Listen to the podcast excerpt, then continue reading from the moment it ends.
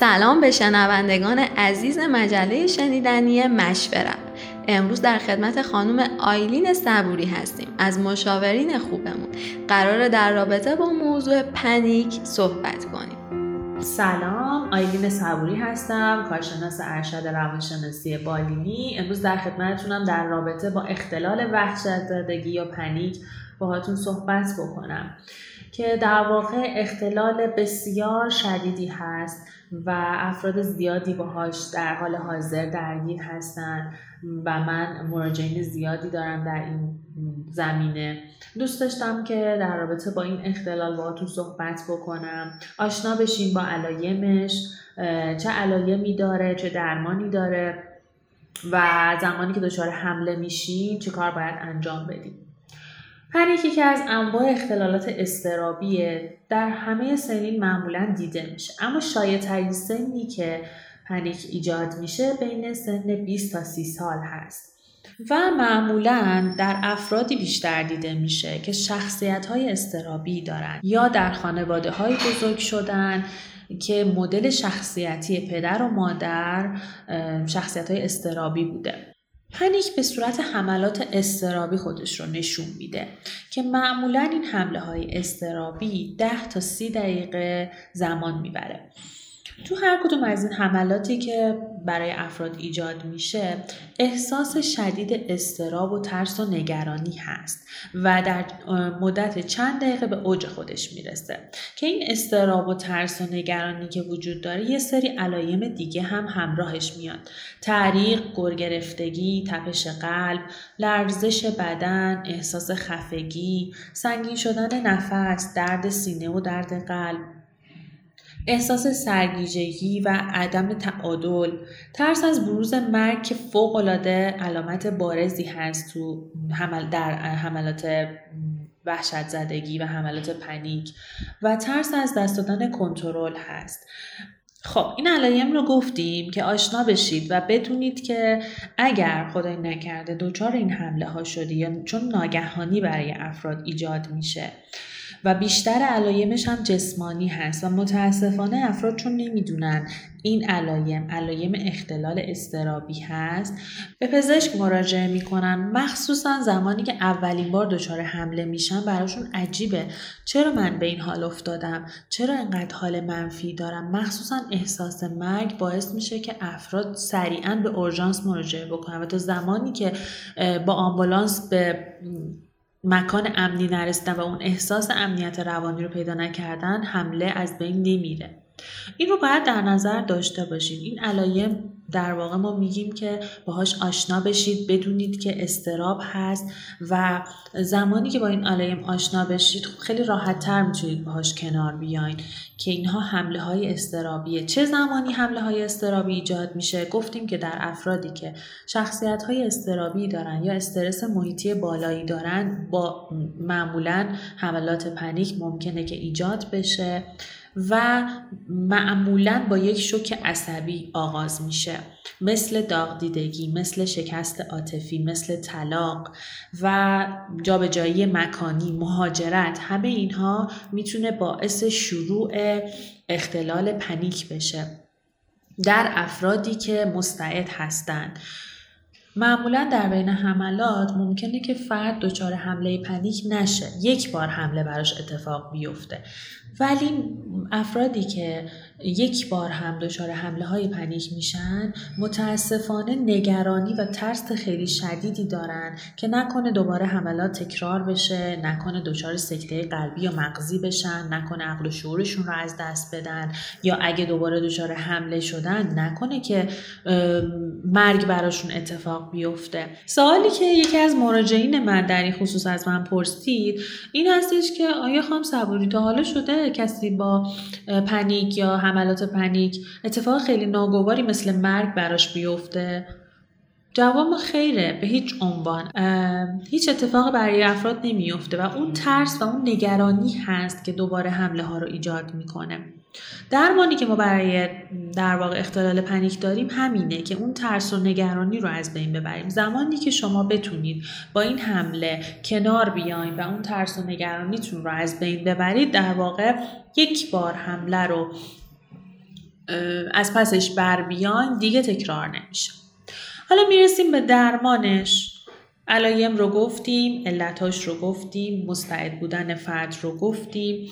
گفتیم که حملات پنیک منجر به مرگ نمیشه. اما اگر این علایم شدید بشه و حملات شدید بشه یک سری عوارضی داره که ممکنه تو زندگی عادی فرد اختلال ایجاد بکنه و حتی ممکنه که اجازه نده فرد کارهای روزانش رو انجام بده. مثال می‌زنم براتون. خیلی از افرادی که دچار حمله وحشت زدگی یا پنیک میشن ترس از محیطهایی مثل اتوبوس و مترو و مکانهای شلوغ دارن. به خاطر اینکه نگران اینن که نکنه تو این مکانها در این مکانهای پر ازدهام و شلوغ دچار حمله بشن. اگه دچار حمله بشن اگه تنها باشن و فردی همراهیشون نکنه چیکار باید تو این شرایط بکنن؟ یه آرزه دیگه که براشون داره این افراد مکررن به اورژانس مراجعه می‌کنن. هر موقع شبانه روز باشه نصف شب باشه هر وقت که این حمله بهشون دست میده سریعا می‌خوان به یک مکان امن برسن که باید با این قضیه مقابله بشه و مراجعه می‌کنن پزشکای متعدد و آزمایش های مکرر پزشکی انجام میدن برای اینکه از سلامت جسمانیشون آگاه بشن. این عوارض رو داره و ما اینجا آموزش رو داریم در رابطه با علایم که افراد آشنا بشن و بدونن که این کارها رو نباید انجام بدن. بسیار خوب. خانم صبور شما گفتیم با یه شوک عصبی مثل شکست عاطفی و اون مثال هایی که زدین این اختلال شروع میشه من می‌خوام بدونم که آیا مصرف مواد هم می‌تونه این اختلال رو به وجود بیاره؟ بله دقیقا اشاره خوبی داشتید به این موضوع. من فراموش کردم که این رو مطرح بکنم. دقیقا مصرف مواد به خصوص مواد محرک مثل شیشه، گل، الستی، کوکائین و سایر مواد محرک می‌تونه در افرادی که باز هم میگم در افرادی که مستعد هستن و شخصیت استراب گونه ای دارن و بار استراب زیادی رو در واقع تحمل می‌کنن در این افراد مستعد با مصرف حتی یک بار مواد محرک می‌تونه علایم اختلال پنیک براشون ایجاد بشه و دچار حمله های پنیک بشن. سوال بسیار خوبی بود. می‌رسیم می‌خوام در رابطه با درمانش باهاتون صحبت بکنم. که مهمترین بخشی هست که در این اختلال خیلی ها سوال می‌پرسن و درمانش رو نمی‌دونن. درمان اختلال پنیک هم دارو درمانی و در کنارش روان درمانی هست. درمان دارویی و درمان غیر دارویی ولی خط اول درمان اختلال پنیک دارو هست. یعنی باید حتما دارو استفاده بشه. تا بعد ما بتونیم با یک سری از راهکارهایی که به افراد میدیم بتونیم با کمک دارو این علایم رو کمرنگ بکنیم. که طی یک تا سه هفته بعد از شروع درمان حملات کم میشه و حتی ممکنه قطع هم بشه. اما خب خیلی از آدما مصرف داروهای روان پزشکی رو مناسب نمی‌دونن و میگن که عوارض داره آیا میشه که این اختلال پنیک رو به روش های دیگه ای هم غیر از دارو درمانی درمان کرد؟ خب بستگی به فرد داره و شرح حالی که ما از اون فرد داریم. اگه این اختلال شدید شده باشه و به مرحله رسیده باشه که اختلال در عملکرد فرد ایجاد کرده باشه و حملات زیاد باشه ما حتما حتما باید از دارو استفاده بکنیم. میگم خط اول درمان اختلال پنیک دارو هست. نمی‌تونیم انکارش بکنیم. بله دقیقا ما مراجعینی داریم که مقاومت دارن در مصرف دارو و میگن عوارض داره من دارو استفاده نمی کنم خواب اجازه نمیده که من کارهای روزمرم رو درست انجام بدم. من قبول می‌کنم این حرفشون رو ولی مصرف نکردن دارو متاسفانه علایم بیماری رو شدیدتر می‌کنه و ما نیاز داریم که این حملات چون اختلال پنیک اختلال شدیدی هست. حمله های پنیک ایجاد میشه باعث ایجاد ترس و وحشت خیلی زیادی تو فرد میشه. نیاز داریم که دارو استفاده بشه. پس بنابراین به شما شنوندگان عزیز اگر کسی هست که این علایم رو داره مقاومت در مصرف دارو رو نداشته باشید. ولی من پیشنهاد می‌کنم بهتون میگم که به هیچ عنوان درمان دارویی به تنهایی کمک کننده و درمان قطعی نیست درمان روان درمانی هم به تنهایی درمان قطعی نیست. باید در کنار همدیگه باشه. یعنی شما زمانی که دارو رو شروع می کنید در کنارش باید یک روانشناس داشته باشید که بهتون کمک بکنه بهتون راهکار بده که به مرور زمان با راهکارهایی که بهتون داده میشه از پس حمله ها بر بیاین به حال روحی روانیتون به مرور بهتر بشه و سطح استرابتون پایین بیاد.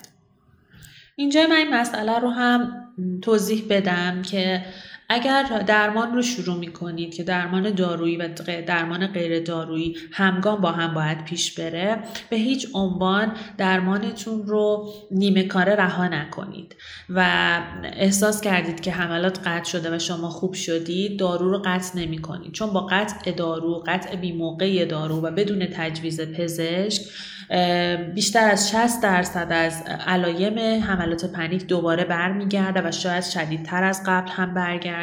پس بنابراین باید کنترل کامل حملات رو داشته باشیم. کم کم 3 تا 6 ماه درمان باید ادامه داشته باشه.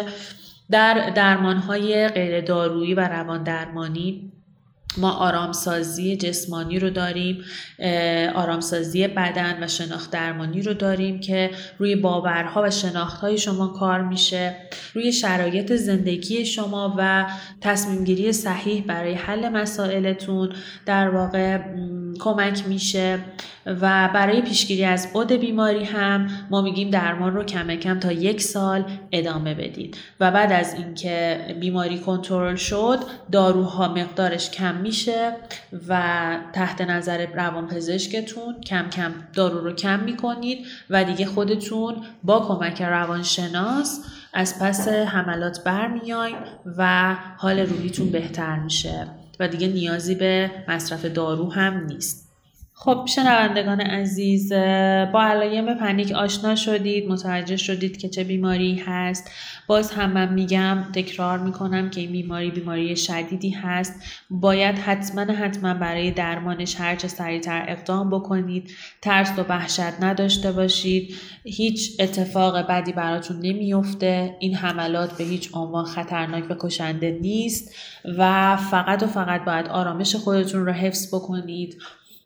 و بتونید به خودتون کمک بکنید جلسات درمان رو پیگیری بکنید وسط درمان به هیچ عنوان درمان رو قطع نکنید. همه این نکات رو باز هم تکرار کردم و امیدوارم که هیچ کدوم از شما عزیزان دچار این اختلال نشید و اگر هم درگیر هستید سریعا پیگیر باشید برای درمان این اختلال. موفق و معید باشید. تشکر می‌کنم از شما مشاور عزیز بابت حضورتون و از شنوندگان خوبمون بابت همراهیشون. امیدوارم این توضیحات کمکتون کرده باشه. اگر پیشنهاد یا انتقادی دارید می‌تونید از طریق وبسایت مشورب.com یا ایمیل info@mashverab.com و یا از طریق شبکه های اجتماعی با ما در تماس باشید. اگر در این زمینه به مشاوره نیاز دارین می‌تونید از طریق اپلیکیشن یا وبسایت ما اقدام کنید. تا برنامه بعد خدا نگهدار.